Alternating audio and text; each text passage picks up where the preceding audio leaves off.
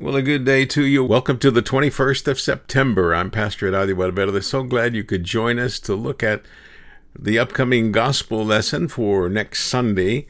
We're looking at the Gospel of Matthew, chapter 21, verses 23 all the way to verse 32. We're looking at it in the New Revised Standard Version of the Bible in a devotional called By Whose Authority? Hear now the word of God as we begin at verse 23. When he, Jesus, entered the temple, the chief priests and the elders of the people came to him as he was teaching and said, By what authority are you doing these things, and who gave you this authority? Jesus said to them, I will also ask you one question. If you tell me the answer, then I will also tell you by what authority I do these things. Did the baptism of John come from heaven, or was it of human origin? And they argued with one another. If we say from heaven, he will say to us, Why then did you not believe him? But if we say of human origin, we are afraid of the crowd, for all regard John as a prophet. So they answered Jesus, we do not know. And he said to them, Neither will I tell you by what authority I am doing these things. What do you think? A man had two sons. He went to the first and said, Son, go and work in the vineyard today. He answered, I will not.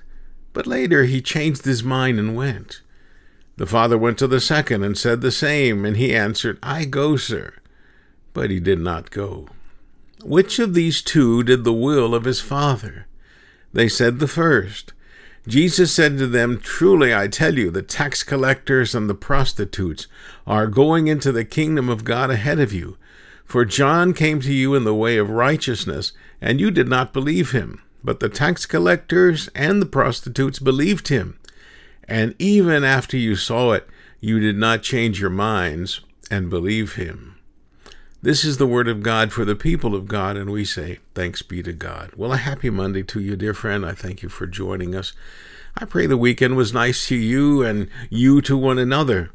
As we spend time with God this morning or this afternoon, whenever it is that you are listening or reading this devotional, I pray that we take advantage of prayer time with God couple of updates that I ask continued prayer for. Miss Elizabeth Alegria Riley's oxygen levels have stayed strong at 60%, and while that's not where they really need to be, it's in the general vicinity, and that's a good sign. But she's still on the ventilator. Please pray for her to recover quickly and strongly.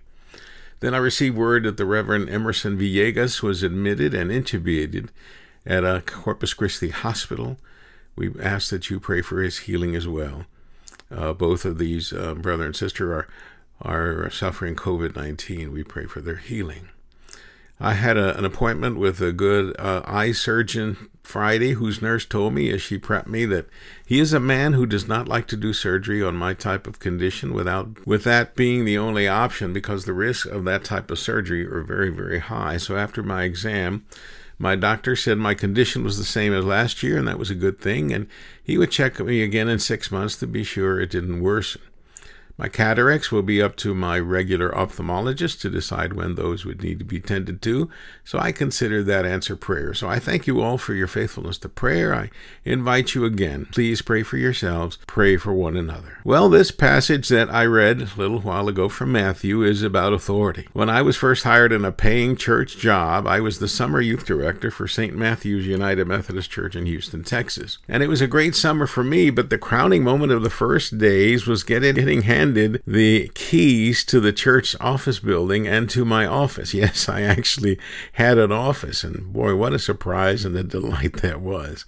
St. Matthew's was a very significant church, thriving in those days in terms of its size, location, etc., for that day and time. And it was interesting also, the outgoing senior minister was the son of the minister who baptized me way back when, when I was a baby in Kingsville. Small, small world. Now, the second question regarding authority happened the first day of preaching class, when our professor spent one class session speaking about having authority to preach. His question for that first day is this one By what authority does one have to preach? Or who gives you the authority to preach? That stumped the class, as did most first day of any class in seminary type questions. The answer was simple. When people show up for church, they are giving you permission or authority to preach to them. And that made sense. Now consider the question asked of Jesus regarding his authority. Jesus arrives in the temple and begins to teach.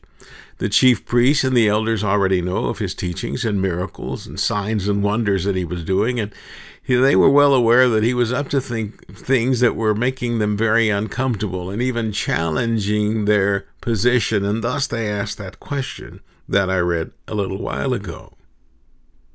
Jesus replies he would answer that question only if they could answer a question he wanted to ask of them. He will answer their question about authority, is what he was saying. Now, Jesus is never one to be outsmarted. Try as we will to try to outsmart Jesus, we can't. Neither could the chief priests and the scribes and the Pharisees or the elders. His question immediately puts them on guard because he asks about John the baptism, baptism in the Jordan River. He asked the question Did it come from heaven or was it from human authority? They know there's no way to answer that question because either the either answer they gave would put them in jeopardy. Their only safe answer was that we do not know. Jesus then can say, and did say, Neither will I tell you by what authority I am doing these things. Then a story. A man had two sons.